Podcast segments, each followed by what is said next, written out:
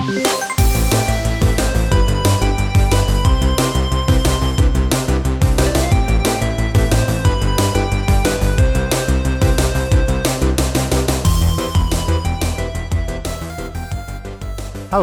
my name is Declan Deneen. Welcome to Checkpoints. This is a show about video games, the people who play them, and the people who make them. Each episode, a guest on the show talks about the games that have shaped their life in one way or another, games that have inspired them, games that have forged connections, and games that have soothed wounds. My guest on today's show is Ori Takamura, um, or Takamura Ori, as I discovered. Um, either way around is fine. And since I called him Ori through the majority of the show, I think I'm going to stick with Ori Takamura. Uh, also, that isn't his name. Uh, his name is Ori Takamura. That is not his real name. That's a, a very niche postmodernist literary reference for all the ultra nerds. Um, yeah, it's it's a it's a it's a pen name. Um, despite how how he, how he sounds or how his name sounds rather, um, or he's actually Russian um, and has just amazing, amazing, so like right out of the gate, amazing stories of growing up with video games in Russia and why he decided to use a pen name. And oh, he's he's a wonderful, fascinating um, chat. I really enjoyed it. He's also, I mean, I don't know if there's any design nerds on here, but he's he's been nominated and has won, I think, a bunch of design awards. He made a incredible looking um, watch and TV stands and all sorts of cool stuff. And just over the last couple of years, he's he's started working in games and releasing a few beautiful little um, mobile games. And, and we'll get into all that. It's a really fantastic chat. Um, and Ori is one of like the first people. Um, well, let, us go back a bit, right?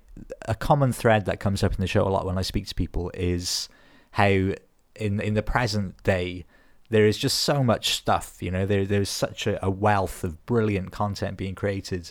It's impossible to know, you know, where to look or, or what to look at, and and I'm I'm always worried that I'm missing gems because because of this because you know discoverability is one of the, the hardest things. So I've made a kind of point to try and speak to kind of developers and creators who who may not be as widely recognized as, as some of the other people that I speak to um, and and also to try and get like a varied kind of cultural viewpoint as well. So, um, and and it's it's it's proving to be amazing. Like Ori was a wonderful, fascinating, amazing guest. Um, and I spoke to I recently recorded an episode with uh, Rami Ismail, which will be up in a, in a couple of weeks, I suppose. And he, he was talking about the same thing of like he goes to all these conferences all around the the world because he wants to sort of support these these sort of smaller gaming communities in countries where you wouldn't necessarily associate with uh, with video games. I mean, you think of Russia, you think of, you know, you think of Tetris, um, and, and, and not much else. So maybe you do, maybe you do, maybe I'm maybe uh, I'm putting my own uh, prejudices on you.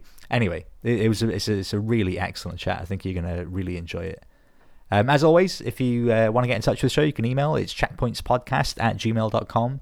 It's also forward slash checkpoints podcast on Facebook and at checkpoint show on Twitter. It's very important to have consistent branding. Uh, you can also uh, see information about the show at patreon.com forward slash checkpoints, where you can also uh, donate and patronize the show. Uh, as as much or as little as you would like, um, it is super appreciated. I'm trying not to push it too hard because it, this, my goal isn't to make a bunch of money out of this show. It's it's just to, it's purely to cover my costs, cover the hosting costs and things. Um, so if you've got a spare few quid, you enjoy the show, I would uh, be forever grateful.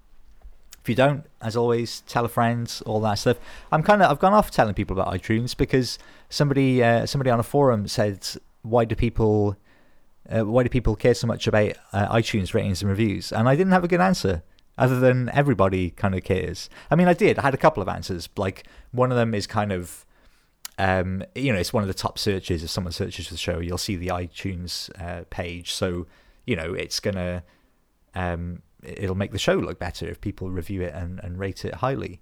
Um, whether or not it actually helps getting new listeners, I'm not. I'm not sure. I'm not sure. I mean, I listen to tons of podcasts. I never scroll through new and noteworthy on iTunes to decide for a new one. All of my podcasts are based on personal recommendations and, and recommendations online and people tweeting about shows. Uh, so so ignore iTunes, despite you know eighteen months of me telling you to do that. Just tell a friend. Just tweet about the show. Uh, make people aware of it. It's all hugely appreciated. Um, okay, I'll be back next week with a new episode and a new guest. Thanks as always for listening. You're all wonderful and beautiful. Um, let's get on with the show. You, you asked me how's it going. I, I think uh, we're kind of in a in a stage of uh, um, cooling down period after the uh, the Google um, Play Store promotion of Shapist, and uh, uh, it, it's a big weekend coming ahead because uh, Singapore is celebrating a national uh, holiday on Tuesday. Okay. So a lot of a lot of people take like Fridays and Mondays off as well. So it's like um, you know long five days or four days. I'm having four days kind of off my daytime job. Um, that sounds uh, good. Yeah, that's, that's always exciting. The big summer holiday, yeah. and you, you mentioned the the stuff with the Google Store and the Shapist. I'm I'm sure we will we will come to that. Um, but let's do let's do like a formal introduction for the purposes of uh, of editing it together. So Ori, welcome to the show. Thanks so much for coming on. Um, if you if you don't mind, would you introduce yourself? Sure. Uh, so uh, my name is Takamura Ori. Um, I am. Oh no, I've got the wrong way round. Sorry. What? Why? I just realised I've been saying your name the wrong way round. Really? I've just been calling I you Ori. I thought that was your first you, name. No, it is the first name. You can shift it any way you want. Really, uh, it's it's it is actually a pen name. Ah. Uh, I'm not. Yeah, I'm not Japanese. Uh, I'm using this name for ten years. Um, I'm really honored to be on the show. Uh, I guess formally, I am a uh, user experience design director at MullenLowe Profero Singapore, which is a, a big digital agency. Okay. I'm also a founder and the creative part of Kicks and P Design, and uh, that's on my my company name under which I, I make games. Um, I am fascinated so yeah, really, by the by the name change. Uh, you you piqued my interest with that name. Where where did that come from? Um, so it happened ten years ago exactly um, in Russia. So I, am Russian born um, with uh, Hungarian roots. Okay. Um, born in Moscow um, so 10 years ago, I was informed that one of my design concepts uh, would be awarded a, a Red Dot, Red Dot uh, Product Design Award, which uh, I, I, felt was a prestigious thing. Um, it's a German design award okay. for in, industrial designs. So, so my thing was like a TV set. Um, and I really did not want to be associated with, with Russia um, because I, I think for Russian uh, design industry, those European awards were kind of uh, uh, very highly uh, ranked, and usually people would start issuing press releases and, and, and, all that, and press would pick it up as well. You know, they'd be like, yeah. those three designers from Russia that got those awards this year, and I really did not want to be on that list uh, because I felt that I did not represent Russia in any way, and my design was very much Japan inspired. Um, so I chose a pen name at that moment i contacted the organizers of the award they said it was fine to use uh, you know any name i wanted uh, and I stuck with it for, for ten years. So it's going pretty well. That's that is this is already the most international show we've done. There's been so many uh, amazing stories from amazing countries. So why why would you not want to be associated with Russia? Is that just like a political thing or a personal thing? Uh, definitely not political. Uh, it, it, was it was pretty much personal. Uh, growing in Russia, so I, I grew in Moscow. Uh, it, it's a really big multicultural metropolis, but yeah. I, I, felt that uh, I, I, never felt at home there. Like I never felt connected to yeah. heritage or culture. Uh, later, when, when I started analyze that, like why why why did I have that kind of almost Russophobic uh, tensions in in me?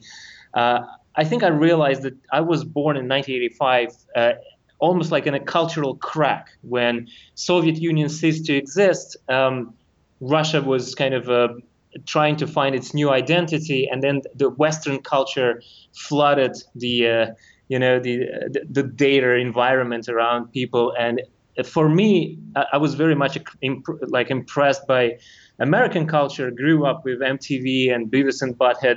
Uh, and, and I think I kind of got detached from from Russian uh, background. Uh, yeah.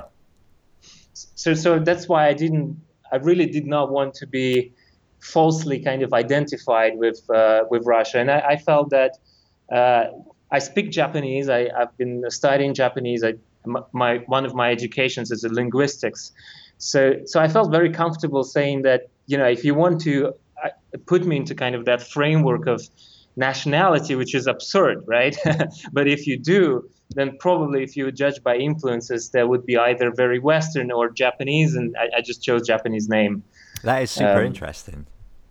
Um, so, like you were talking about all this, the kind of Western sort of culture flooding in, especially things like like MTV and and Beavis Bed. I'm I'm curious, was there ever like a Russian equivalent? Like, did they, or was it just like they weren't prepared for that kind of influx of culture? Were they kind of like hip Russian sort of teenage focused or adolescent focused TV and things? so it's, it's either I I was absolutely like uh, unaware of those. Okay. right. So, so so maybe some Russian listeners would be like, oh my God, he he just doesn't know what he's talking about.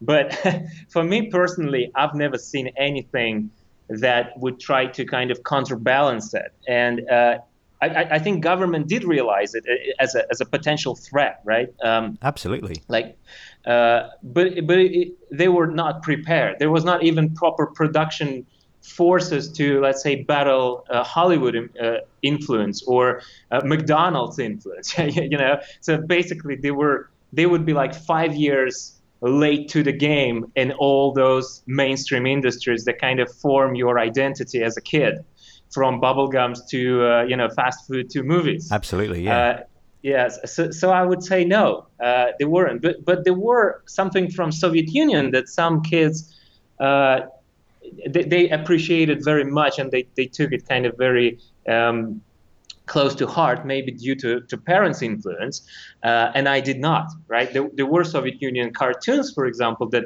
I didn't like, uh, but some people did love. Uh, so that's that's where that dichotomy happened, I think, and that that's why I, I always felt that uh, probably my trajectory would be uh, somewhere outside of, of Russia uh, in the future, and that that's how it ended up being in uh, in reality as well.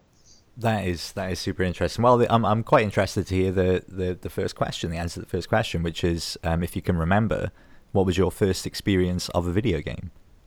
So I definitely can remember, and uh, for me, it was two competitive, I think, game platforms. So uh, my father brought at Atari 2600 from somewhere like Poland or Germany. Okay. Uh, and I'm not sure. So I've never seen other Ataris 2600. I know that mine had all possible games in it already. So it's either was hacked because I don't think it was. I think that's definitely hacked. Yeah. Yeah. yeah so it was hacked. It had like 100 games in it. Um, and at the same time, Tetris.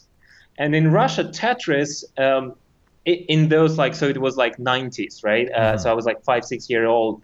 Uh, if you would say tetris that would mean a standalone hardware with a tetris game on it with like passive matrix lcd display so it, it was a handheld uh, absolutely non-branded they would just say tetris and you know it was like the plasticky thing with three buttons and was this before um, like sort of nintendo kind of co-opted it and brought it out for the, the game boy and stuff yeah, absolutely, yes. So Game Boy was at least three years after that, or four.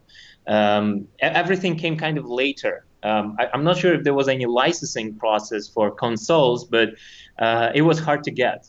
Uh, yeah. M- yes. So, so definitely. But but for me, it was Atari, and uh, that thing very fast lost its novelty. Uh, for, for, me, it was not attractive. Uh, so it was just somewhere there, dusty in a corner. Game Boy Game Boy was, was much later. Tetris was, was kind of fun, and sometimes those would come with Tetris and some some very simple racing game where basically you would race a, a tetra Tetris kind of a block that that looked like a you know a pointy shape. Yeah, yeah, yeah. yeah. So so that was that, that was pretty uh, pretty entertaining. Uh, and then there, there was a gap for a few years, I think, and, and then I got uh, I got Sega Mega Drive. But was there a big um, uh, were games a big part of like the growing up in Russia? Were they were they everywhere, or were they kind of quite a rare thing? Or uh, they they definitely were a big part. Uh, so I know that while I was enjoying Sega Mega Drive, some of my friends had like Intel. What is it? 486, right? Uh, 486 oh, the based. PCs, yeah.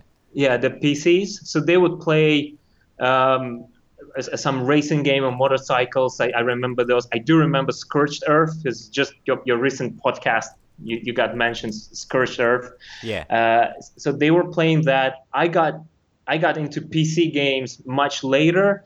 So for me, and, in kind of my my surroundings, in terms of uh, social circle, people were playing Nintendo games. So there was like Nintendo Home System pre uh, uh, Super Nintendo, and I had Sega Mega Drive. Sega Mega Drive was much more expensive in Russia and much more much more rarer to to come along. So so mostly people would play like first Mario's, and I would play Sonic.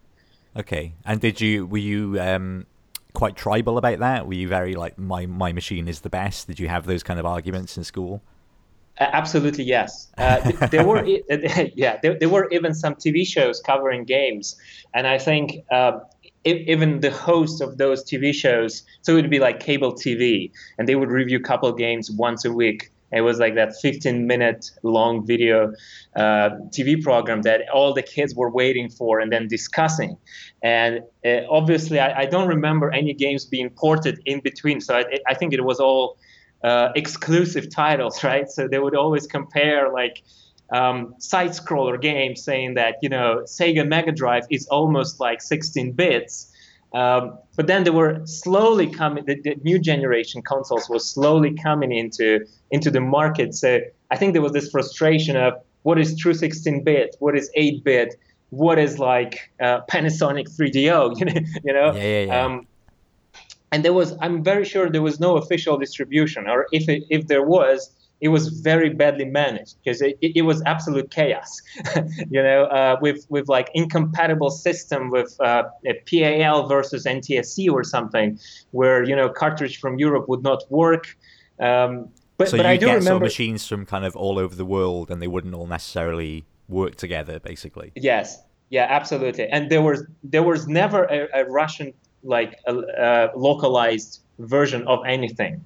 It was all English, or I, I guess some people got hang on uh, on Japanese versions, but mine was everything in English. Um, but it was fun, yeah. And I, I remember later, of course, uh, some some kids would have PCs, so there would be first Pentium generation, and they they would you know they, they, it would this endless flame wars of you know whose system is is more capable of performing voxel graphics. Or uh, it, it, yeah it, it, was really fun. So did you i mean i'm assuming you would have learned english from quite a young age then or, or did you just not care about the sort of because there wasn't exa- exactly a lot of story in these games. It wouldn't necessarily matter if they weren't localized.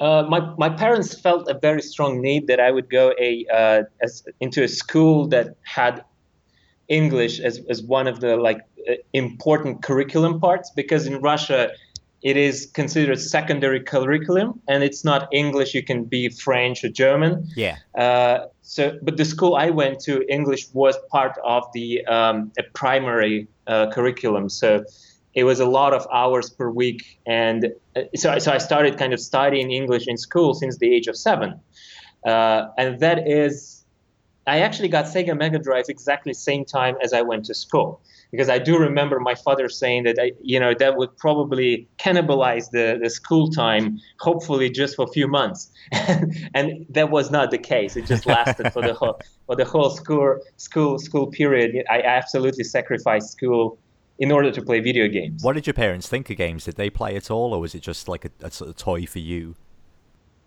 Um, they, they, were kind of supportive. I, I, think my, my parents had a very weird. Um, so I, I, was the only child in family, and uh, my my parents had a very weird kind of impression of how should I treat school system because very often they would let me stay at home and play video games for like a month or two, which which that was surprising, insane. right? Yeah, yeah, I would think of it, and th- that would involve, of course, you know, bribing like. Uh, a doctor in the in the local hospital, uh, so they would issue me a uh, a document saying that I was very badly sick, and that that really you know continued for years. wait, wait. Uh, and, so your pa- you you would say right, I'm going to stay home this month and play Mega Drive, and your parents yes. would bribe a doctor to get a sick note so you wouldn't have to go to school.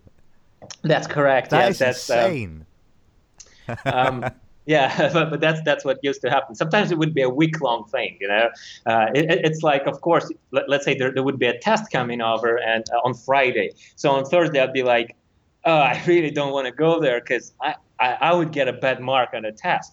And I think there was a loophole in the system, which is like, well, if you get a bad mark in a test, that affect your performance, right? Yeah. But if you get a medical document saying that you were incapable of perform at school during the test time, that thing just disappears from the system. Like, you know, like you don't have to take take that test again. All you need to do is get prepared for the next part of curriculum for the next test, and then you get average score. So, for example, if a kid who had to go to school every single day, he would have five tests, and his average would be, you know, those five scores divided on five. Yeah. But I would just take two tests, and if I would get two A's, even though I would skip three tests, and even though I, yeah, I would I would still get A as a, as a result. So maybe maybe that was the reason why why my, my parents felt okay about letting me slide and play video games. Yeah, you're gaming the system straight away. yeah. Did- But did Yeah, you did was- you was this because like either did you let me, let me rephrase that did you just really not like school or did you just really love video games or was it a combination of the two? It's it's both. I really hated at school. So I I could never find motivation to do classes that were out of my interest kind of uh, Okay. so so like let's say literature or history i loved those so i would do homework and stuff and then math was was challenging from like from the very right after like uh, calculus right? Uh, and like algebra. Uh, w- once it got into like sinus functions and stuff like that and roots uh, I, I instantly lost interest. So you know I, I didn't even try. I'm like this you know no no i'm not i'm not going to do that. I don't understand how this ties into my value system i later in life. So i don't even know what's that future thing is. so you know screw that video games yay that kind of yeah And did you have like a, a, a kind of a friend group that built around video games? um Like yes were they considered no. were they considered as like growing up for me, video games were very much like a you know a kind of nerdy niche pursuit. Like was it still like that when you were growing up, or was it just everybody into games? Or I, I think it was it was like that. There were some kids doing sports. There were some kids just focusing on school and uh, you know grades. Uh, by that time, I did graduate to PCs. I'm saying graduate because um, th- there was like a gap where I got Panasonic 3DO. It backfired on me because the game collection was like three games in in, in Russia, right? So I think you're the first it. guest that had a 3DO. That, that's that's quite an achievement. Right, and uh, so that was kind of like I, I got so I sold it and I got Super Nintendo, right? Wh- Which was weird because 3DO was a more powerful system. Yeah. Um, but but the game game library was much broader for Super Nintendo, and so I got some some hit titles like Zelda and uh, maybe Super Mario. Um, and Doom for for some reason because because I really loved to to, to experience new kind of uh, the um, new new type of graphics, I guess. And Yeah. Doom was the first first thing that available on, on Super Nintendo. I, I had Doom Uh, for the Super Nintendo as well. I loved it. I loved it. yeah, it, it, it was great. And then it, it was kind of a like logical evolution would be, I guess, Sega Saturn or something, or, or PlayStation, right? Yeah. um, and I did not go into those. So I had this kind of a dragging period where maybe I lost six months of or, or a year of not upgrading, like not really um, going with the stream, you know, of, of people upgrading their systems. And then I got my first PC. Um, and then w- once I got my first PC, then then I, I joined that um, circle of, of friends playing uh, Command and Conquer, I, and that was like really big in school. Like competitively or just um I mean yeah, like w- just w- ob- ob- yeah obsessively like just obsessively in terms of like units and strategies and Yeah. who who went to which level and you, you know what kind of strategies they love and, and then also playing at the uh, computer clubs which would be uh, just local network with computers and uh, in like a in a basement um, and mostly people would play either quake 2 uh, or uh, command and conquer or or maybe GTA 2 came a bit later, but uh, it was also popular. So it was kind of those three. that that must be quite weird though because like uh, just as you mentioned Command and Conquer there and you're growing up in in Russia like Command and Conquer Red Alert, the the bad guys were the Russians, and I imagine probably Yes. in a lot of kind of thinking back to like a lot of eighties Mega Drive games and arcade games, it would often they'd often be like the Russians are the bad guys. We have to beat the Russians. Like, was that a bit weird? That must have been quite strange. I've never had any problems with that. It, it's not just me because you, you know, like I, as I explained, right? I had this kind of a prejudice against Russia and uh, Yeah. my surrounding. Uh, but I've never heard any any complaints from my friends. Anyone saying that like, oh, you know, this is a propaganda in the form of video game and they're marking us or, or anything.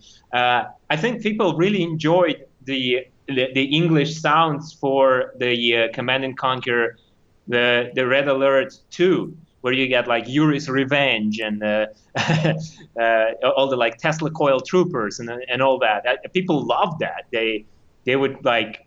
Um, making impressions of those of those units, uh, making making those voices. Uh, but it, it's it's weird because the, the Russian accent there was like so distinctively, um, like like a, a it, it, was a it was a humor element right in the game but Yeah. but I think people still enjoyed it in, in a way that like that's how we speak English yeah because majority do speak like that May- maybe maybe that's the reason But I, I just I'm just thinking like, would would you play that? I mean, the game is sort of set up to be like, okay, we're the European forces, and we're going to take out these evil uh, evil Soviets. And but would you sort of take on that role, or would you be like, well, I'm going to be the Soviets. I'm going to show them who's boss. You know what I mean? Yeah, I, I think absolutely. Some people did feel uh, actually positive about that element that they can be like an aggressor and uh, uh, win the game and uh, you know capture all the world or all the territory. So uh, yeah, yeah, I, I think that that element was uh, satisfying for some. I don't remember. I I did play uh, both sides, but I did I did love to play uh, Soviet Union in in Command and Conquer like Red Alert 2 just because Yuri could capture uh, civil units like cars. I, I really love that element. Uh, I, I actually just really enjoyed the sandbox in like sandbox components Yeah. in those games. Uh, I, I, I usually would lose in uh, in land battles because I would I would spend too much time building fences about uh, around my base. So, you know, which was very strategically bad decision. But um, I, I, would just like really indulge in uh, a, like a, a garden design kind of kind of element. Exactly. Yeah, that's the designer in you taking over. You just want to make it look really good. Yes. Yes. Exactly. So, were you ever thinking about working in games? Was that something you were like? Were you aware of kind of uh, the wider video game world? Like, would have there would there have been magazines and things? Um, so we, well, I mean, we did have magazines. Uh, my my father would bring some magazines from Poland, and then uh, later, once once I, I got my PC, uh, also first Russian magazines covering video games would would show up. You know, and I think PC PC magazines were much uh, kind of more successful than console magazines. Yeah. Probably because probably because PC games were easier to pirate. So that would, you know, you would still want to read about games, right? But you wouldn't pay for games; you'd pay for magazine. Yeah. Uh, while for consoles, I guess pirating were, were kind of a more challenging thing to do. So uh, less people would, would actually have access to console games.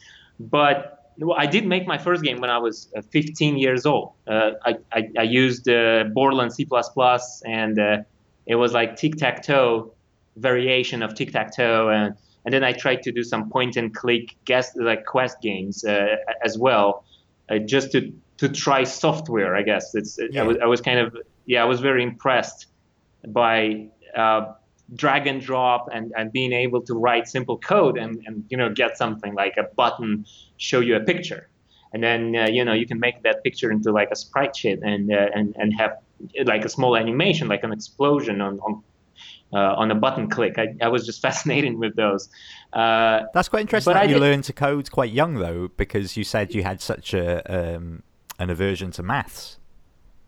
Yeah, and that's why I, I actually really hated coding later in, in career. Like I tried it to, I tried to escape that responsibility Okay. as fast as possible.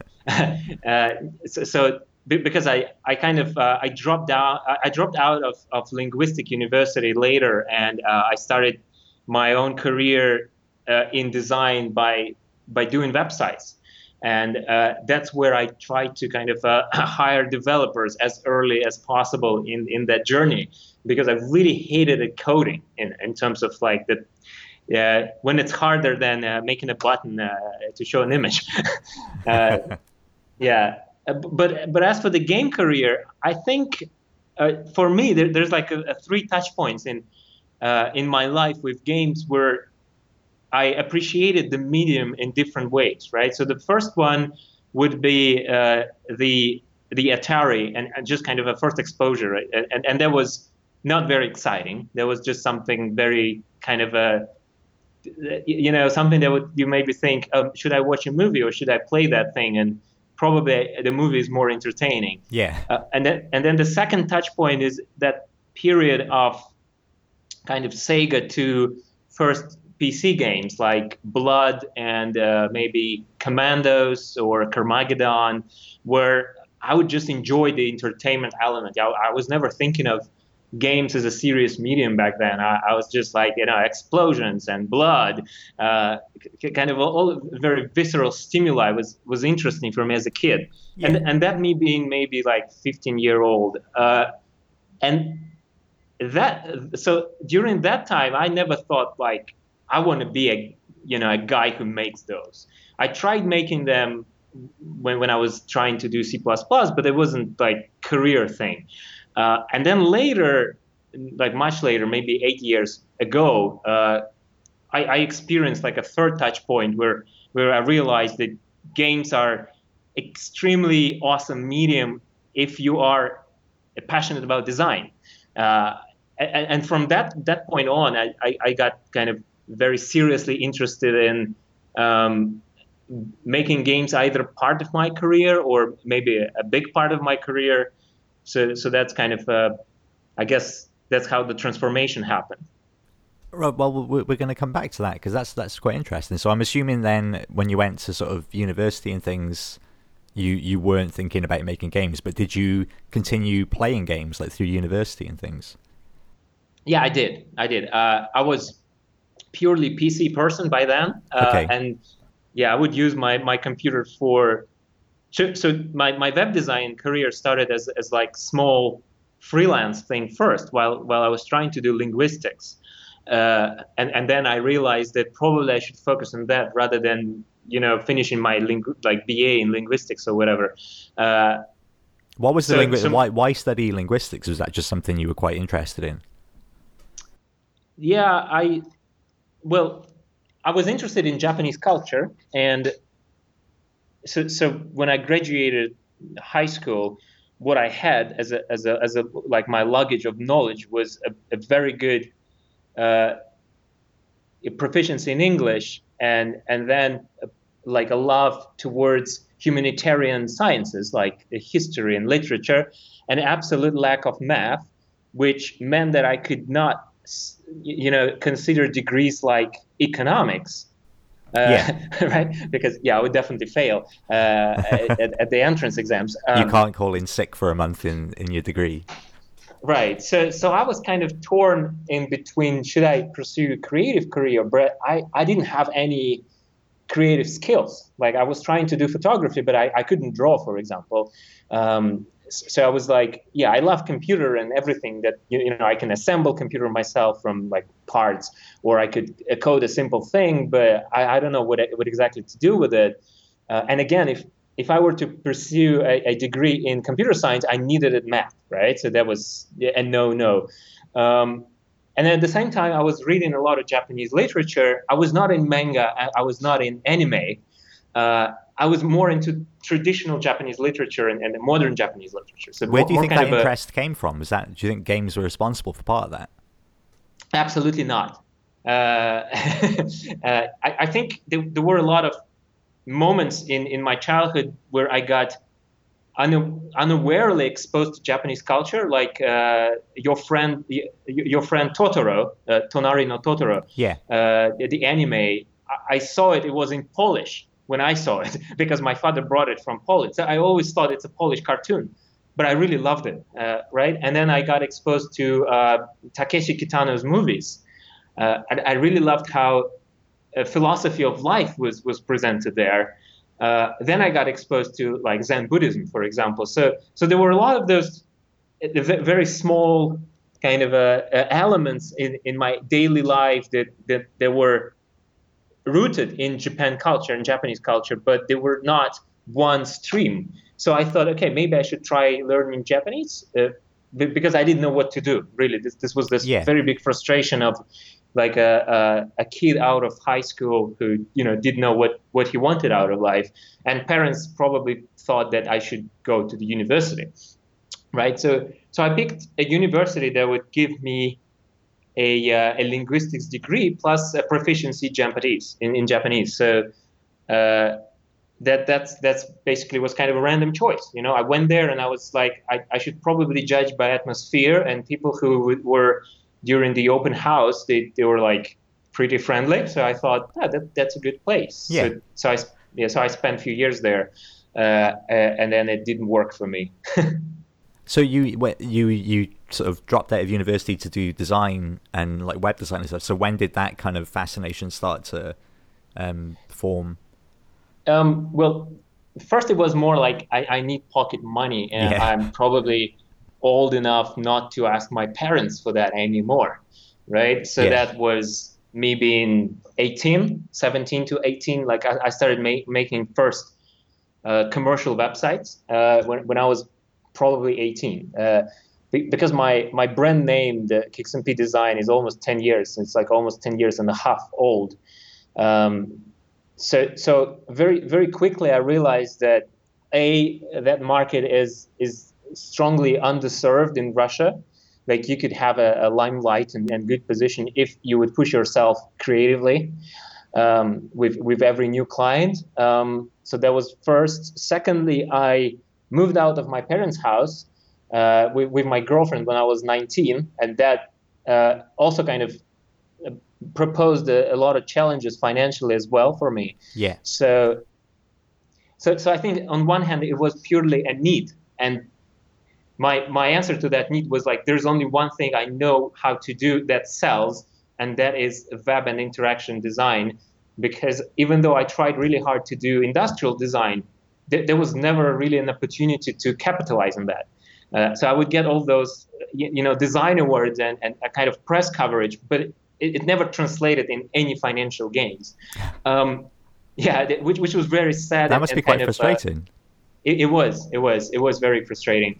So when uh, did you win the? Did you win the awards when you were in university? Was that kind of like part of? No. Yeah, it was. It, it was first. So I, I, I, got my first award 2006, right? So it was first year of university, or second year of university. Okay. Uh, and that that was the wake up call for me, right? So I was doing websites already.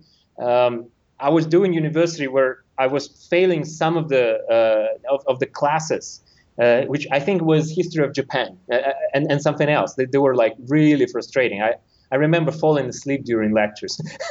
Uh, uh, Japanese language was not easy for me as well. Um, the, the university program was extremely rushed. Uh, and then uh, and then I got a design award. So I thought, okay, so there's there, there are those two trajectories. One is is moving well, but I'm spending very little time. So probably if I spend more time on it, it would move even better. And then second one takes 70% or 80% of my life, and it's still failing, and it's it's not very promising. So, so I just like I quit. That's uh, I'm, I'm, just I'm I'm so super interested. So like the, the design thing was just something you were doing kind of for fun almost, like it wasn't part of your degree. It, it was definitely I absolutely self-taught. Everything was. Uh, I, I had and you designed a TV and won an award. That, that I don't understand how that happens. yeah, that, well, yeah. So, so I didn't design an engineering components of it, right? Uh, but I engineered the the experience. Uh, it, it, was a TV integrated in a, in a bookshelf, so it, all the I, I did interface for the for the uh, DVD player, there would be a part of the shelf. So shelf was like those big, big cubes, kind of squares. Yeah. Uh, so w- one of them was the purely wooden decorative thing that you could put books on top, and second one was a bit smaller, also covered in, in wooden surfaces. Uh, that would actually be uh, a, a camouflaged DVD player. And then the third one, which would be a biggest one, would be the, the TV frame. Uh, and and that was I, I, think IKEA released something like that like two years ago, but but but I had this design. Uh, almost almost a decade ago, and uh, there were even some samples be, being produced in China for, for that. So it wasn't very massive, uh, massively produced item, and it wasn't big brand like Sony or you know uh, GVC or anything, but. Uh, but, but it was a functional TV design. Um, but what sort of um, inspired you to do that? that? That's what I'm interested in. I think that's what I'm missing. So, so, so this is this is something that happened uh, when I was six year old, uh, and I remember it very very sharply. So there was this uh, a turning point in life where uh, my father brought me into a vinyl shop.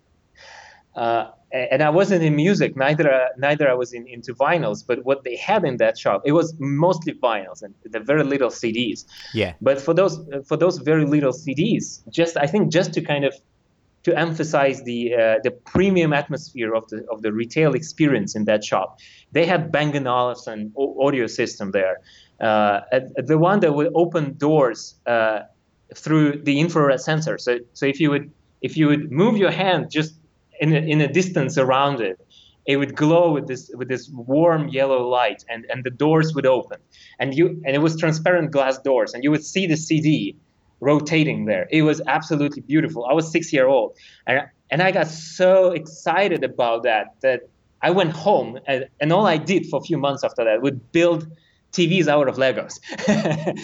you know, I, I remember I would I would build a, a frame out of Legos, and then I would take a paper and some batteries hooked up to the uh, to the mini lamp. You know, like yeah. you, could just like solder. So I would put it behind that uh, the uh, the paper, so it looked like you know the paper is illuminated from inside, uh, and, and, it would be like a it would be like a cube. So of course you couldn't change channels or anything. That like it was purely imaginational game, but uh, I was fascinated with it. So I, I would instead of building like spaceships or I, I don't know, it was a set for a, a dungeon with skeletons but I would make I would make TVs out of it and, and some radios. Uh, so, so once I got ha- hand on on uh, on 3D software like Bryce 3D and and uh, AutoCAD and 3D Max, I would like instantly jump on it and like let's imagine a TV set. Uh, you know, let's imagine a uh, I, I don't know a radio console or something, and it was just exciting for me. So I would make those and I would publish it, and uh, people got excited, but no one else got excited. No one wanted to like pay me to design for them, or and and Russia was in this state where all the uh, small businesses were were very in, in infancy, and all the big manufacturing facilities uh, like production houses they were not interested in, in building consumer goods. They were just interested in like building I, I don't know metal buckets or, or tubes, you, know, you know, maybe for like aerospace industries, Be- because they, they, were just one brand of, of uh, Russian made TVs and they were terrible. You know, they, they would still be like uh, uh, the non LCD, while Sony would already sell LCDs, right? They would be like VC, what is it called? The CRT TVs. Yeah. Uh, it, it was that bad in terms of, you know, competitiveness. So, so of course, there was no one who would be like, we need an industrial designer to to gain a, a competitive uh, edge. They would be like, we need to man- make sure how they make them flat. you know, so. Uh, so there's no kind of why. place for you. That must have been quite weird then. So you're very, very much like out of out of place in your in your country, kind of thing.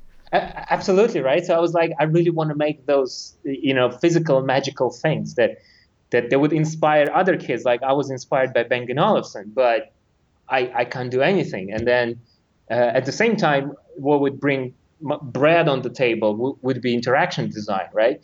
So, so slowly I, I kind of started to understand that that magical component that was in Bang & Olufsen's system does not necessarily have to be physical.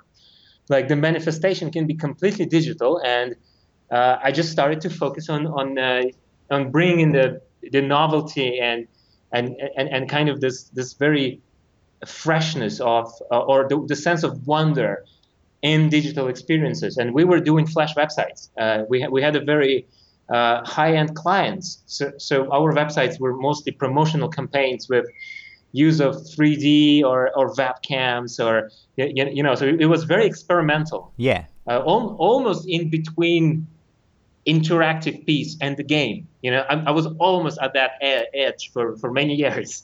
Do you think games inspired any of these kind of um, uh, any of your sort of design sensibilities. Absolutely, and, and this is where, where I say that you know the first touch point with games, yeah. right? So so, uh, so so so there was a point where I thought games are games and they're fun, and this is something that I'm tired of work and uh, I, am going to relax and, and kill some people and uh, blow some cars. Yeah. Uh, and that lasted. That that understanding of medium unfortunately lasted for quite some time. Uh, so I was already in, in, maybe in my 20s or like yeah I, I guess I was in 20s. I, I, was still thinking games are, are that thing, you know. Uh, and then and I was doing design seriously, right? So I would do um, user journeys in, in not not of course in the way that I'm doing it right now as, as like user experience director, but uh, you know st- still kind of understanding what, what the user should feel yeah. or what, what kind of what, what should I make possible in, in terms of emotional scope, right? And then my, my focus in terms like there was client demand and and uh, KPIs, right? And then there was what I wanted to push it towards, and that thing was always about either surprise or communicating something without words. You know, we would use Fibonacci uh, driven animations and uh, and we would write soundtracks for websites uh, about architecture, for example. You know, everything moved in a in a Fibonacci spiral there.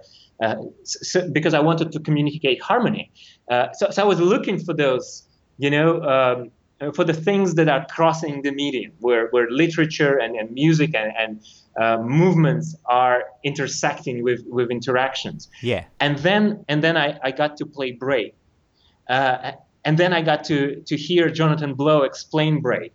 And I, and I was absolutely astonished. I was like I was like, "Oh my god, I've been eating bubblegum for 20 years and now I understand that, you know, food is not just bubblegum." Yeah. Uh, you, know, there are vegetables and soups and and uh, you know, and raw grains and uh, and slowly cooked things and uh, and I didn't understand that. I, I, thought that the medium of food was was that that bubblegum that lacked nutritions and you know would probably make you just kind of die out of diabetes if you just keep eating that. Uh, and I understood that not only there is this profound a, a kind of part of industry that that makes absolutely amazing games, but I also understood that games is the epitome of interactive mediums. I, so, so, I started to look at it very differently. I started to look at it in, in ways that what could I learn from games to inform my design? Yeah. In, in terms of why certain things work very well in games, like gratification loops or state of flow. You know, you know all, all the concepts that help you digest information or remember things, right? Do you think there was any, was, was, there anything specific about Braid or the way Jonathan Blow talked about it that that changed your understanding? So, so well, uh, okay. So the way Braid influenced me was probably in two in two ways, right? If we're talking about purely about design process, that definitely Braid is well. You can we can look at Witness. Witness is kind of a, a expansion on on the ideas of Braid, but both games offer extremely clear examples for the best practice for design for things like teaching the player to learn new things through exploration rather than holding their hand yeah. which means that you you remove the component of necessarily explaining things in language which is really important in interfaces uh, which means we can apply same principles to say atm machine right? Uh, that means that if, if the interface is as clear in an atm machine then you would need you know five languages or, or 10 languages and the language selector before that. Yeah. Uh, so so there's this component. There's component of system design that that jonathan always uses it and he always talks about it.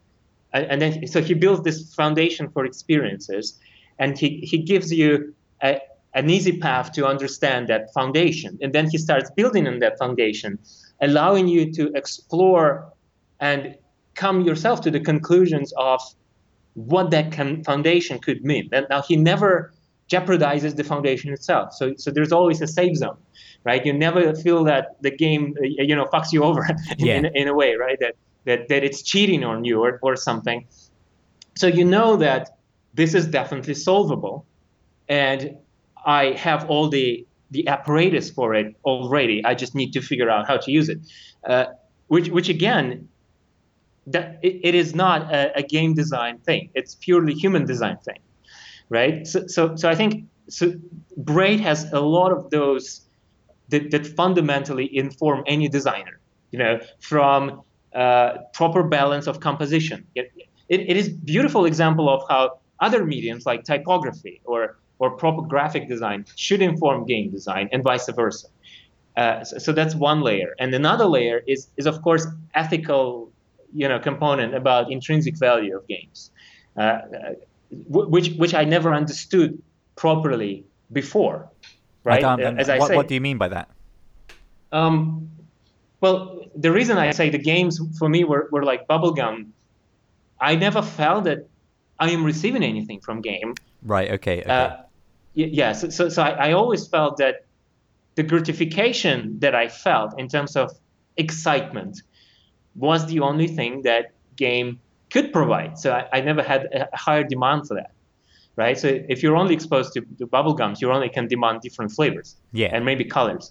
Right. So, so that was me. There was like I want a juicier thing. So when Voodoo uh, came and a 3dfx came, right, you'd be like, I want games that support Voodoo graphics, and then I, I want so, so I, I don't want two, two, 2.5 games anymore. I, I want 3D games, and then I want 3D games when I can blow walls. So like Red Faction, right? Uh, but there was never, you know, it, it was um, not a quality in, improvement no, it no, was no. yeah, so it was it was quantitative improvement. It was always quantitative improvement of the medium that I was familiar with. So my demands were also about that. Uh, and, and then when I understood braid, I, I felt those things like how my brain would learn certain mechanics and then how there would be next level where my brain have to relearn it and that would cause certain subconscious reaction, which in itself is the sense of newness, and it's, it's like qualia, I guess, what what philosophers would call it, right? So, so it's, it's it's a new sensation that, that I would feel just because the game is trying so hard to, to be that meaningful object for me. Uh, or, or, like may, maybe object is, is, not a proper word that that that meaningful kind of environment or yeah. Um, right so, so so then i I looked back and, and I thought, I cannot justify uh, spending two hours of my time blowing heads up. I, I would rather watch a movie that that tells me more about human condition or uh, you know difficult situations that I'm otherwise cannot you, you know feel empathy yeah. towards because I'm not exposed to in, in real life. So how did this affect your your design? And we'll get into the games then. Um, so, so I, I think I started to think of design because I'm doing interfaces and, and user experience. And yeah. Um, so far, even though I, we, we are moving towards like interface free future where you can talk in human language to, to machine and uh, a machine probably not only can understand you, but it can, can feel empathy to, to your goals or uh, immediate needs, right? Uh, so far, we, we're still using um, abstractions in, in order to control information. Uh, and I was mostly informed by graphical design first. So, so you know, I would take typography and, and graphical design principles and apply them to the interactive space, which which would possess some challenges, but was was a proper process anyway because you, you do need to to have um, th- those things that usually inform good graphic design, right? They, yeah. they are in good interaction design as well.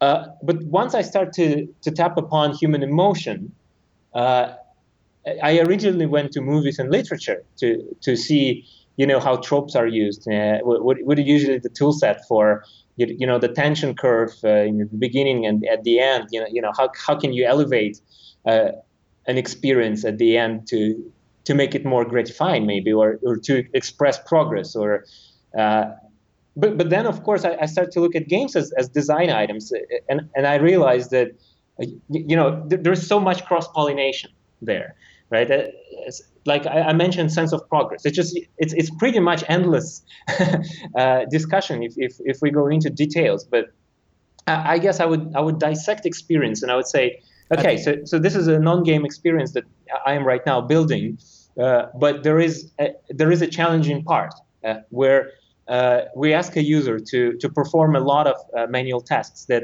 p- partially could be challenging. Uh, that would mean that we need a state of flow, right? A, a state of flow would be ideal in that sense. Uh, so, so then how do I bring the state of flow? So may, maybe I, I, make it slightly uh, gamified, but not in a, in a way where it's, it's this terrible gamification that you know just drives kind of a, a habit formation. Okay. Uh, w- w- right. But but maybe I, I make a, a, previous steps more fun, so so that you you feel almost like subconsciously you feel like it's a game. Consciously you're you're still uh, doing like a uh, a, sign up flow for a credit card or something, right? Yeah. Uh, and then when the most challenging part comes in, because you've seen something before, uh, and, and, you've solved some of those challenges and you made some of those choices.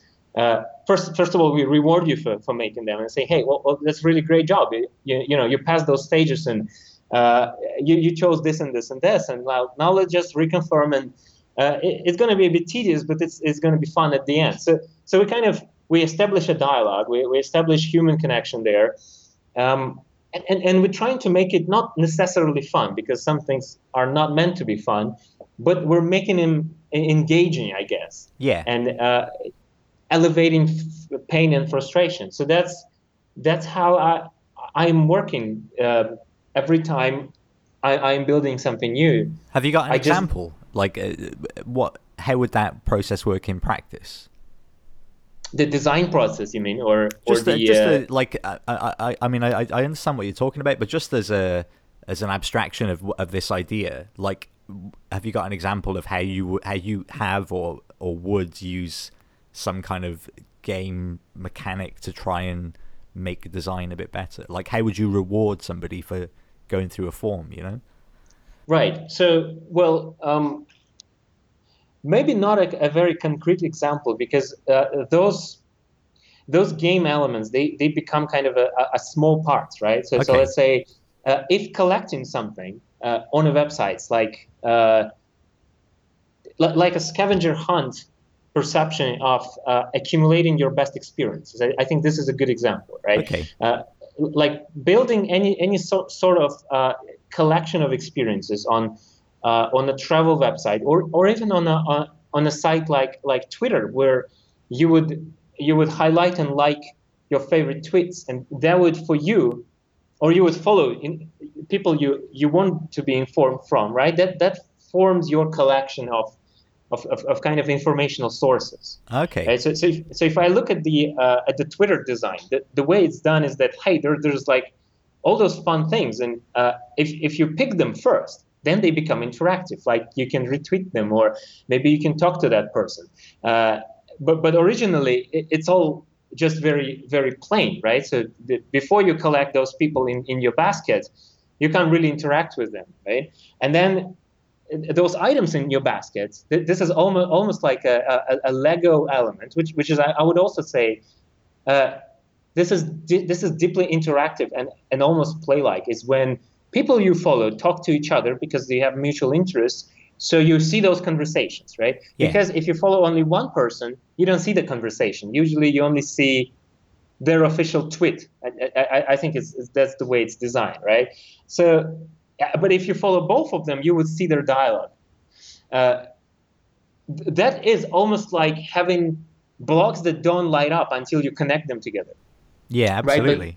so, so so, so I, and it's it's well communicated in the interface. So uh, I, I, I think the having this this kind of a big big tool that everyone uses or or a big uh, social media uh, avenue like Twitter is maybe easily digestible example rather than you know telling me uh, uh, me telling you how the the banking system uh, is working. Yeah. Um, okay, so yeah, let's try a couple of uh, quick fire questions. So Eskil, um, what game are you best at?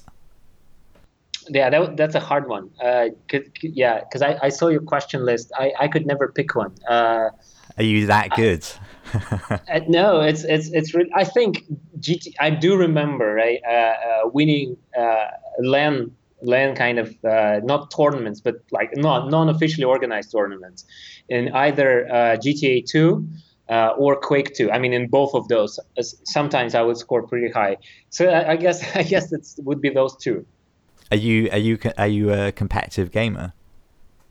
Um, no, I, I actually I don't play multiplayer games right now. And for last my maybe five six years, I haven't played any single multiplayer game except for like Hot Seat, you know, uh, yeah. like Broforce, right? Um, except for that, and um, not really. I, I do enjoy some some mobile games where you can submit scores, uh, uh, but but not not not not that much. Okay. Um, what was if if if you're inclined to do such a thing? What was your your worst rage quit? Um, that that would be something uh, like I guess again something from old games where just maybe maybe the, the the difficulty curve was not very well done in the game. Uh, yeah. Uh, I guess Deus Deus Ex was was very hard for me to play the first one, uh, and then um, hmm. I, I guess the I just so so I'm not sure. I, I remember I was very disappointed in like the uh, Command and Conquer games after the Red Alert 2 and Tiberian Sun, you know, all those that started using 3D engine. I was just pissed, not like at difficulty, but how how they ruined the game. Yeah. so, so so that that was like I would delete that. Okay. Yeah. Um, what game? If you, if, I mean, I I think this is the hardest thing for a game to do. What game has made you laugh? Um, Stanley's Parable. Yeah. That yeah, absolutely. There, there was uh, uh, and and then the uh, the uh, the heist, the the cursed emerald. Yeah, it was also very. I absolutely love those two. Um, I think I, I loved I loved deeply inside in uh, at Thomas was alone. Uh, the, the, the humor is fantastic there. I didn't laugh like under the table. Broforce, however, was this kind of a primeval laughter. You know, like that that game was so funny like to to lose to to just die out of your own like rocket jump attempt or something uh, that that was that was very happy experience as well i really really enjoyed broforce. I wasn't expecting anything from it but i thought it was brilliant. I, I remember I got like so um, interested in the editor that, that I noticed that I spent like three days in a row building giant UFO, UFO like uh, uh, out of you know concrete blocks. Of course, I would just make them into UFO shape as if it's landed, and then I would cover, cover it all in fire because you, you know the UFO crash landing supposed to be covered in fire, and they would completely uh, kill the game engine. so I, I, couldn't play my own level, and then I, I, maybe it was a, a mini rage quit because I spent three days and like I was like I need more fire here, and then it's just it's super slow, and I'm like ah fuck it. I saw actually there was a thing I, I saw the other day that a girl um, has spent the last like at least a year I think, which is crazy, covering an entire map in Minecraft with TNT. So just going block wow. by block, and so she's you can see in her map there's like two thirds of it now is just red from all the dynamite, and I'm really hoping that it works and that when she tries to, to set it off, it just crashes, which would be so right, disappointing. Right. Um, she can she, she, can maybe uh, imagine the explosion of a server or something. Yeah, exactly. uh, somewhere off in Sweden. Um, okay, so y- you made this sort of decision to start trying to explore games and, and make games. So how how was that? So okay, it, it first began in 2009, and uh, there was there was an attempt in 2008 where my best friend said so there was I think maybe I just played Braid or I, I was about to play Braid or something. Uh, uh, and are you still in I, Russia I, for this whole time? Yeah. Yeah, so I moved out of Russia five years and a half ago or six years ago. Okay. So there was a bit of like uh, I moved out in, to Singapore for half a year in 2009, then then then to Italy for half a year, then back to Russia for a year. I did a big design project where I was like a, a part-time art director, and then I moved to Italy to do my master's degree in, in design. So my my my first formal education in design is master's degree, which Where is fascinating, in, right? In Italy, uh, Domus Academy, and and I went for industrial where, where design for furniture. in in, Milan, in, in Milan, in Milan, in Milan. Yeah, so so they would be taught in English with interpreter, uh, or like like maybe 30% of lectures would be speaking English, and then 70% would require a, a, simultaneous translation from from an interpreter. So you'd be listening in headphones. Okay. Um, and and that was so master's degree very flexible, they're very big, right? So you'd get all parts of design through the course. There was five mini projects that would touch on like your interaction design, your graphic design, your your industrial uh, design for production design, right? Uh, and then and then you would be you'd have a thesis, which, which would still need to be kind of an industrial design. Uh, with, with, all those kind of um, first five being plugged into in, in, a way that they were supposed to inform you of the best practices. Okay. Right? Uh, I, I did that intentionally because I was already working in digital for like eight years. And I thought that in order to make better digital experience for humans, I want to focus for a year on analog physical experiences. I want to know what is that so good about best furniture designs. You know, what is that that makes you connect with like Philippe Starck juicer? Uh, or, or you know, the, the why, why is that uh, metal keys on ATM make you feel safer than the plastic keys? It, it, uh, things like that. And then I, I, would bring them back that to is so digital. interesting. I've never even thought about that before. The, the, I- the different I- keys on an ATM. That would totally. I would never trust the plastic keys. Right, right, right. So, and, and this is goes like subconscious uh, bias, right? Perception biases. And I knew I want to research that, but I, I thought, so, so, but at that point, like eight years in design practice or so, but probably not, uh, probably like more like five years, because because I'm four years in Singapore. So it was five years in design. Uh, I realized that I need to bring those understandings. You know, like I had linguistics background, so I I knew about psychology, right? Uh, I knew about um, perception biases and, and things like that, like why a thing for free is is, is always uh, not not as interesting as like 0.99, or uh, why why is the uh, two two glasses of wine poured from the same bottle but sold at different prices taste differently, right? Uh, so, so I knew those things exist and they work, but I wanted to know more, and I wanted to have a structure in in my mind that would let me use those as a design tool, right? On top of other tools that I use for interactivity, Yeah. on top of like other tools that I use for ethical design. After you know all, all the inspiration from Jonathan Blow. So, so for me, it's like those there are multiple uh, kind of layers of uh, toolkit. Yeah. And I have, I I even have this article called five five design tools for the human condition. I, I, it kind of summarizes it. Uh, so th- that's why I went for industrial design. And uh, before that, I had this intention, like I want to make a game, Yeah. but I don't know what, you know. And that was a mistake. And I, I talked to my best friend, and, and he was like older, much more wiser guy, you know, at that point, and he still is. Like he's he's always this kind of a, a, a life tutor to me. And Okay. he said, we, we can't make a good game just because we want to make a game. And I'm like, no, it's gonna be awesome. It's a game. And so so we came up with this idea. It's a it's a tree, but it's almost like a, a penis, and you, you know you rub it and it grows, and uh, and you know and there's somewhere in the sky is a cloud, but so it's also a vagina, right? So that didn't work in, in, in many ways. That's quite a bold uh, first game to attempt. Right, right. It's, it's like right away, right? Uh, so, and it was a, a bi- big departure from those games that I made on C++, was Yeah. like tic tac toe, right? So that failed. Then we had another game, and it was 2009. I was doing my master's, and I had free time, so I did two projects. I did a smartwatch design concept that got super popular. And all the uh, like lifestyle media, like Moco Loco or uh, Fastco Company, uh, or like USA Today wrote about it. So, so, so you know, like I, I got uh, a paper print of, of USA Today about that that watch. In, where I've seen you get a photos of the watch. It looks great. right? Uh, so, so that was pure concept. The one with fireflies, there was just a, a mock-up, and the one was before that, the Uniwatch, uh, was the, the watch I spent all my savings to engineer, and then financial crisis happened, and uh, we never produced it. Oh, so I spent like, yeah, all, my savings. I had like thirty thousand dollars, and I spent twenty-five. I paid uh, engineers from MIT, like there were a couple graduates from MIT that I found. They built that thing, and then a financial cri- crisis happened. No one wanted to uh, in, invest in it in production. Uh, all the people who said let's make it before, they, they were now saying that we were broke.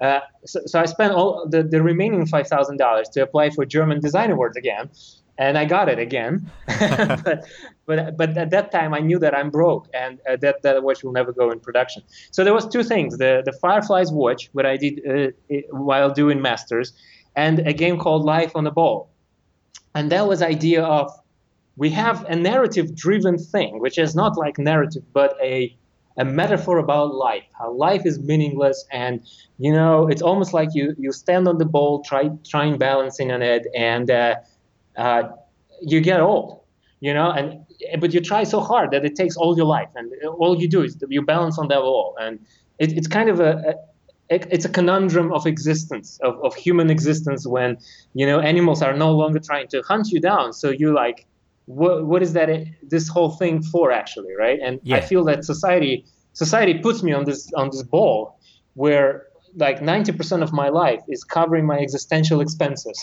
right? And and now i can just and then there's some challenges like flying birds and i need to jump over it.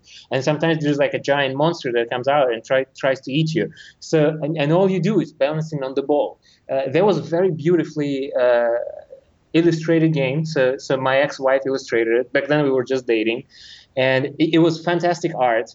And I think it was a good idea because later there was this game on iOS with exactly the same game mechanics, and I think they made a couple hundred thousand dollars in sales.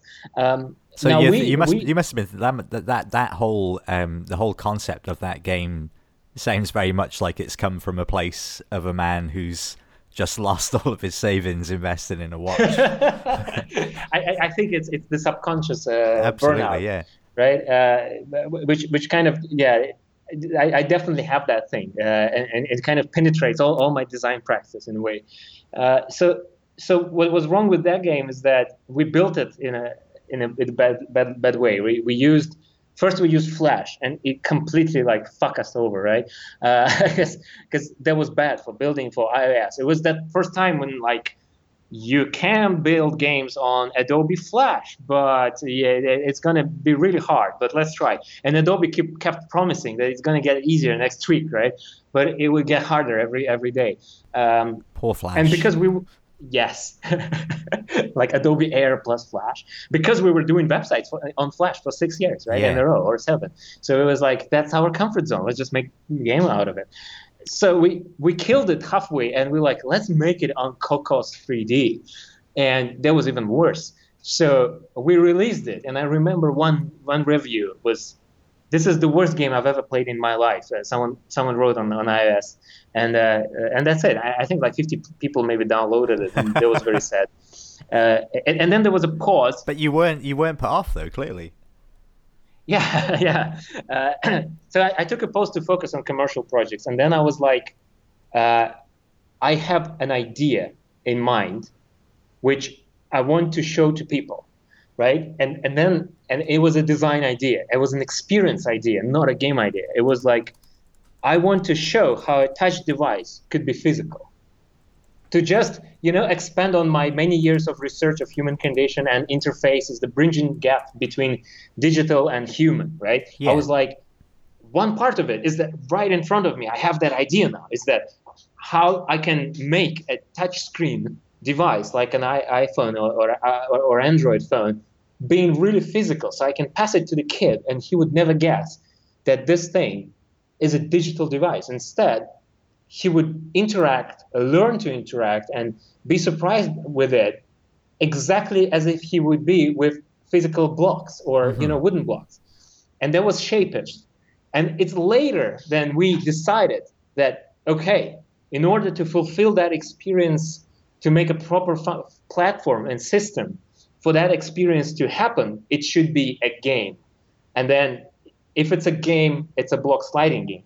And if it's a block sliding game, it's this game that starts as simple blocks and then you start getting magnets and springs and you know uh, blocks that you can change the shape of and that, that's how Shapist happened and i got so uh, I guess both burnt and, and and satisfied by the process uh, and by the results that I couldn't stop. And I'm like, okay, so from now on, if I have a small experience in mind or a small idea for, for system design, I will try to make it into a game. And how how has Shapist gone? You were talking, you mentioned at the start of the show about how so there's, there's something Shapist, that's happened on the Google Play Store. Yeah, so, so Shapist was released exactly two years ago. First as I, I, iPad uh, exclusive. Okay. Because we, we were just using Unity. And now the, the way, so I stopped taking commercial clients anymore uh, under Kixnp Design. So, so I'm a, I'm a UX design director at MullenLowe Profero, and this is a global company, six six thousand people, I think, uh, 14 offices, and, and huge clients, right? So, uh, and, and we're part of a of a even bigger umbrella called IPG. So that that would be yeah, you know, uh, companies that cover brands like Unilever or, or Harley yeah. Davidson, uh, you know. So uh, absolutely, in order to, to both elevate my pain of talking to clients and selling designs, uh, and, and secondly, to, you know, eliminate any possibilities for conflict of interests, uh, I don't take commercial designs. Uh, so, so I kept the design, the, the brand name, Kixnp Design, uh, and what I do now is that if I have a game idea, I would find a developer and we would agree on, on profit share model. So all the games I make are, are actually collaborations with different people. So, so we have like three games. One is released, is Shapist, and then two are upcoming, and they're with three different developers. Each game is with a different guy, and it's kind of a different story. Uh, for, for me, they're very, very tied together because they're all, you know, um, built upon how I understood the best practices from Jonathan Blow, and uh, plus what I'm interested in building, yeah. right? Uh, but but Shapist was first released because the, my my uh, my partner and developer of Shapist, uh, he was new to Unity relatively. He he knew how to do some things, but of course he didn't knew how to do magnetic blocks or whatever. Yeah. So it had performance issues. So we released first on iPad. We got press coverage but we got i think 200 downloads that's it uh, not 1000 200 not 200 thousands but 200 200 yeah. people downloaded it it was premium it, it, had good good ratings but no one featured us nothing you know we we went to amsterdam to casual connect we were nominated and it was like wow because there were like there was metrico there you know yeah. you know metrico was metrico was like three meters away from me there were like amazing games there and i'm like wow and i'm like nominated among those people. And, and then, uh, you know, I gave a couple interviews and Touch Arcade wrote about us, but it was very, very miserable. So we made it. I'm sure that experience is much more common than the, the other side of it. I'm sure there is countless more people that have had that experience of even, like, you know, getting praise and press and then absolutely doing nothing numbers wise. I, I think yes, I, and I think we, we never see them really. I know, I know. They, this is I've I've, I've talked talked to people about this on the show before, but this is my concern: is that there are potentially absolutely amazing games that I will just never hear about. I, I know. I would say ending. Just uh, whoever listens to it, Google it and download it. It's it's an amazing game. What game it's was like, that? Ending. It, yeah, it's called Ending, and it's um so it's it's a black and white game that looks like a, a, a minim, minimalist chess. Okay. Just so that because because ending is really hard to to Google as a word because it's yeah. ubiquitous, right? So if you see that, it's profoundly awesome. Like if you like uh, um, uh, Snakebird, you know, if you like other uh, awesome puzzle games, ending is absolutely brilliant. So, so that's a, just a that's a plugola right there. I'm gonna check. Uh, I, I, didn't make it, but but I, I was really I was deeply uh, impressed. So we I had this we had this bad experience. We released game for free later with paywall after 15th level, which okay. took a lot of like should we give up or should we do it and like i'm fucking tired of it and like you know nothing works and and so so you know you convince yourself into doing it and then you get physical bugs or just you know engine bugs and you're like damn it it fucking hates me and uh, it was really really painful and I would fly like Bit Summit, and you know, not only game did not sell, it it also was minus, in, not only in time. I don't I don't even count it as in like uh, non-received profits, right? But but I also count it in live, live cash that yeah. was spent. And it, it, it, was it was it was difficult. Uh, it was it was very difficult. So it got released two years ago. Uh, and it, it, earned maybe maybe uh, maybe three or like maybe five thousand dollars in in revenue on both platforms plus Windows Mobile. Uh, Windows Mobile, we, we were featured by Microsoft three months in a row, and we only sold three hundred dollars worth of, of, of games. you know, there was there was Windows experience, uh, but we tried we tried hard to get it everywhere. I, I, you know I would make those beautiful websites for it, and we would apply for web design awards just to drive traffic. Yeah, because we didn't know what to do if you don't get featured. You're just absolutely fucked. you know, so so we we would try every single thing. I would physically sell the game. Like I would go Bit Summit, and I'm like, "Do you want to buy a game?" I uh, you know, if you give me a dollar, I'll unlock all levels for you or something like, or, or no, literally there would be people in BitSummit. There was one guy who didn't have iOS and Android was still a few weeks in, in the pipeline. And he was like, I want to play. And he would stay with us at the booth playing on my iPad for, for two days in a row. And then he beat the whole game. And I bought him a, I bought him a cake to celebrate that. uh, but, but there were a few more people who like, who would show me that they just bought a game, and I, I would write to the to Dimitri to to the developer, and I would be like, "Hey man, I just sold two copies," you know, which was ridiculous, right? Um, so a year ago, I got hit by a truck. Uh, oh no! Just yeah, at, at 4 a.m. Like it was bad, bad luck, bad, bad timing. everything was bad. And uh, were you okay? I'm assuming McDonald's, you were okay. Yeah, well, I got hospitalized, and the, the thing is in Singapore, if you're not insured and if you're not a citizen, you're really badly fucked. On, on you know, there's no universal health care. You, you'll be like drained, uh, sucked dry. So like one night in the hospital, a couple stitches on the head with nothing broken, uh, just an MRI is, is around four thousand dollars, which is two two thousand pounds. Uh, oh I, I, don't know if it's fine for like maybe in USA if you're not insured, maybe that's what you pay. But I mean, I that's definitely that's like, crazy that you even the thought because I'm very lucky to have grown up with the NHS, so I don't. That's never been a thought in my mind that I'd have to pay for getting hit by a truck. Like as if your so, day so, wasn't going badly enough. Now we're going to take yes, a bunch of money from you, right? It, it, was it was terrible, and I was uh, I was in this kind of case where I, I just got divorced, and I, I got like I had a, a bank loan to to, to cover all the expenses. And I was in between jobs, like full time jobs. That's a really so poor run of luck. I, I, just completely zeroed out one of my credit cards when I saw that number. I was th- I was thinking, I, I didn't. They didn't ask me if I want MRI for like two thousand dollars, and they, they, didn't ask me if I want a bed for another thousand dollars. You know, so I was like, maybe I just like say I, I go toilet and I just walk away. But I, I probably it's all in computer system, so you know.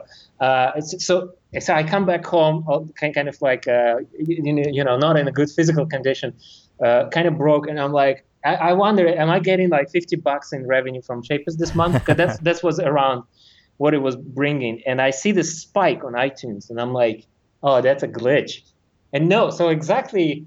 Uh, so the harder you get hit by car, the, the car, the the bigger your numbers go. Basically, that's the that, I, apparently that's how it works, right? So exactly same day, so, someone did Let's Play on YouTube, and it wasn't like uh, PewDiePie, but it was it was a million views and we sold exactly for the same like we, we, we got $3000 in a week that's uh, crazy from, from, exactly so so i, I and that was just chance that those two things happened like, on the same absolutely day chance it, that's it crazy. almost fully it almost fully paid for my for my hospital bill and after that after that it narrowed down back to 50 uh, and all that time, we had fantastic reviews. Five stars. I love this game. It's the smartest puzzle. You know, like blah blah blah blah blah. Uh, and, and, it was very.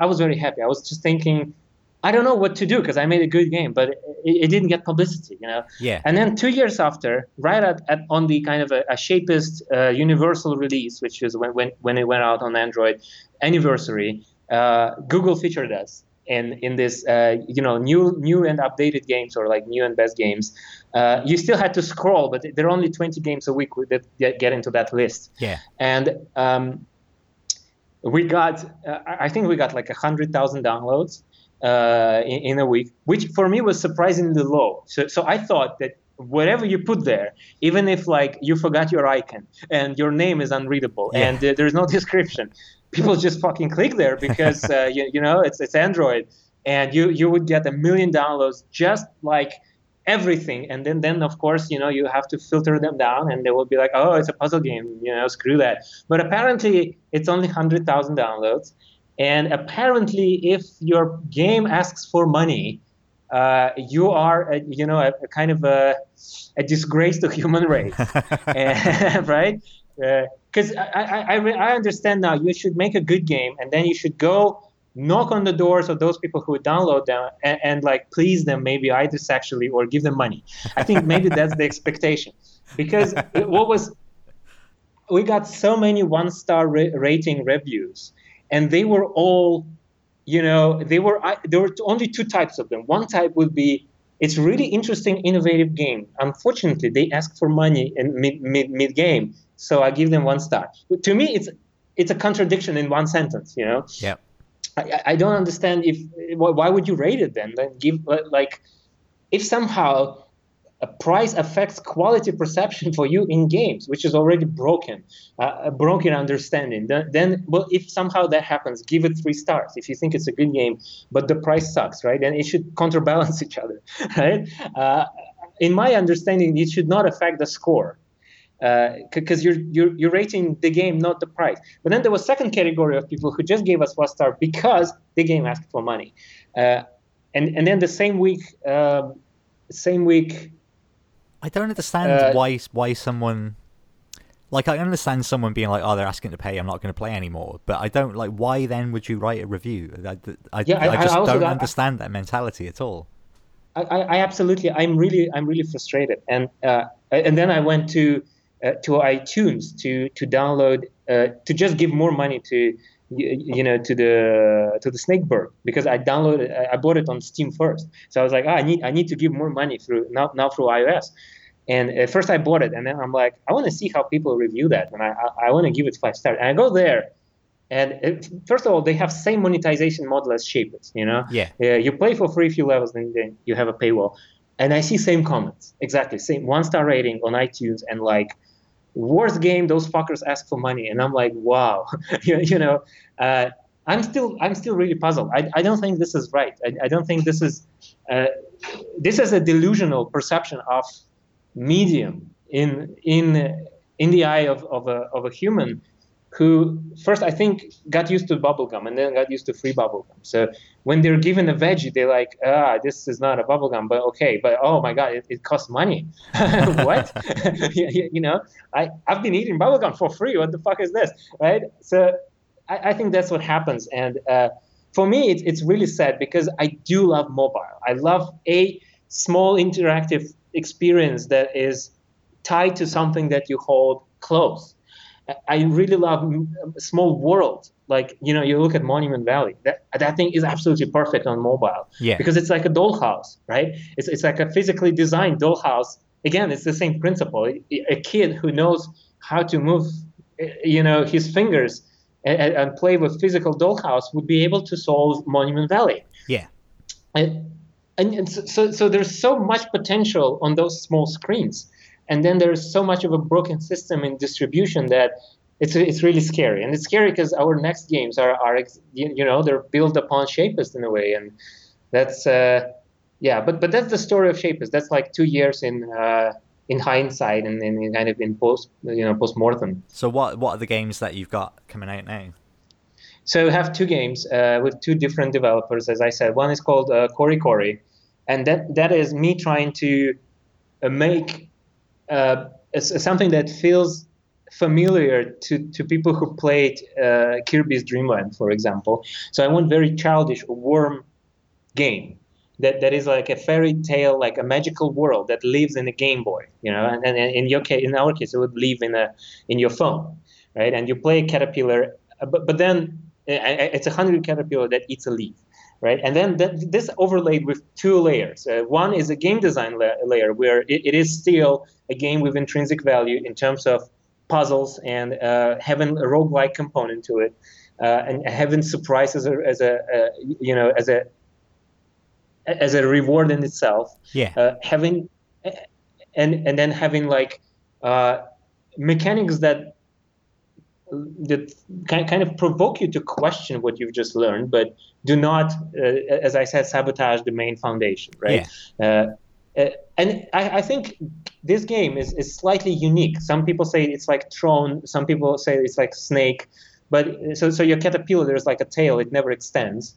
Uh, but but you cut you pre-cut the leaf. So if you if you would uh, if you would loop your own path, uh, you would fall, you know, and the leaf gets uh, gets cut, and, and, that that thing kind of falls into the ground together with you and enemies and everything else. Uh, so you're not you're not supposed to kind of cut holes in there, but there are other caterpillars, and then there's also a hidden narrative layer about consumption and uh, you know sacrificing love and relationship, uh, pursuing goals that you don't even understand why you're pursuing right? Uh, just because you were born into in the land of like moving forward and uh, like chewing leaf. Yeah. Uh, so, so, that's that's this game is taking some time and it, it already de- already delivered healthy portions of, of, of, burnouts. And then second game that I'm really excited about is Tolnum, and this is a successor to Shapist, and uh, it's a number puzzle. It's and this is very out, beautiful as well. Uh, it's it, like you yeah, sent the video I, I sent over. It looks video. so good. Yeah, I sent you a video from GDC, right? Uh, yeah. So, well, unfortunately, we were at GDC, but we were at, at, at the Singapore Pavilion, which were like uh, a worse place to show your games because Okay. it was like for, for business communication where you would like maybe outsource development to Singapore. So no press was there. Uh, I just like one, two kind of pre- press reps w- were there because we, we got we invited them, but it wasn't like the indie corner or, or anything where you would see Stanley Parable or like that that Dragon Cancer, you, you know. Um, uh, so so so so we're, we're kind of working on, on doing proper PR, and I'm trying really hard to uh, to juggle everything, right? That, that is non-development, right? Like from writing devlogs to talking to press to, And this isn't your full time job at the minute either. So Yeah, yeah. So, so I, I- do have like nine to six uh, UX director job, and and then all the evenings is is now is kind of Tolnum and Corey Corey. Uh, so it's a puzzle game, and I would say just to be very quick, I, I'd say that Shapist was about um, uh, translating your perception of uh, abstraction of, of of the interactive piece, uh, where a block on the screen, even though it was an abstraction felt exactly like a block in real life would feel, right? So it was an experiment about uh, bridging the gap between physical interaction with with a touch device, uh, information, and gameplay, right? Uh, while Tolnum is is an experiment uh, that goes much deeper. It's an experiment of perception where.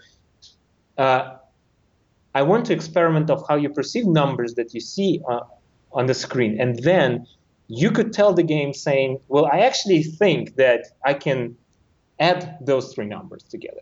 And for me, they make sense as, as a one. So you would communicate it through interface, and then game would accept that, uh, which allows for, I, I, I think, very, very free um, ability to choose your strategy because uh, fundamentally Tolnum is a match matching game where you need to match game, game uh, numbers like in a game of threes. You know, you match two Yeah. and two, and, and then four and four, uh, and then some families change. So you start getting not just four, two, and eight, but you also get six. Uh, but what we allow you to do is to look at numbers in different angle and, and maybe divide them because the viewport changes.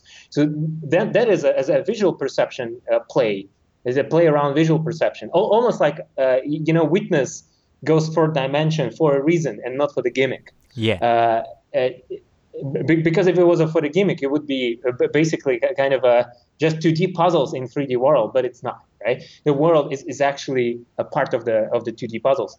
So same same same way in Tolnum, uh, even though the, the the foundational system is in 2D and it's just numbers in a stack, there is a third perception, a third third dimension to play around with with the perception of uh, of what you can see.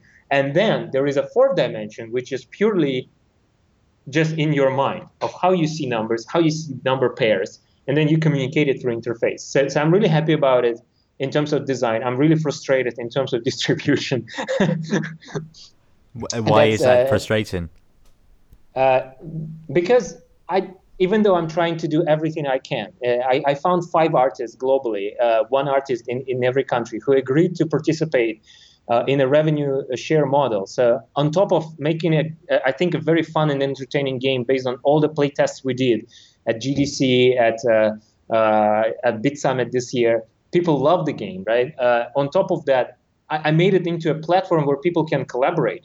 We do not limit how they would make an art then we help them code that art in because some people say I want an animated background, and some people say I want a, a 3D models instead of uh, like just, just a pure number blocks. I want blocks with noses and, and, and ears. So we, we allow that, uh, hoping that that will help us spread the word in those five countries on top of my efforts in PR. Yeah, and th- that's and that's why we're sharing profits with with everyone. Uh, but you see, if we're not getting promoted, even if I release the game for free, uh, our hopes are at best is around 15,000 downloads. And if there would be a free game, let's say ad supported, uh, and, and, there's another problem with that because it's a meaningful puzzle game. You don't die every second, right? Yeah. so so there's uh, there's a very little chance for me to plug in a, a, an ad, and I would never plug an, e, an ad that would uh, intervene with the with the flow, you know, with the state of flow. That, that means that I can only show ads when you die. Uh, so you know, we're talking about earning uh, potentially very little, like maybe hundreds of thousands of dollars instead of a, hun- just hundreds of dollars instead of uh, at least thousands of dollars. Yeah. And and probably also not reaching to the wider audience, just because I I don't see any potential uh, solution for the distribution. Right? We would do cross uh, cross platform we would promote the hell out of it uh, with, with, what we can. I probably would start buying uh, Facebook placements as well, you know, with with some small cash. But uh, it, it's just really frustrating. But you do sound very passionate about it. You do sound like you, you. I mean, you clearly you must be to be putting so much effort into it. Like it does seem like a very real love of the medium. Well, in terms of uh, like hours, I put all my free time, and I, I definitely cover all my travel expenses. Uh, you know, GDCs and then Japan and uh, Casual Connect Amsterdam, and, and, all that pretty much never paid for itself through the game. Uh, so, so, that was just like you know, if I don't go there, a, a few few hundred people less will see the game. Yeah. I think we've covered all sorts of good stuff. Is there anything that, that hasn't come up that you wanted to mention? It was great pleasure. Thank you so much for having me. No problem. I will. Um, I'll I'll drop you a, a mail or something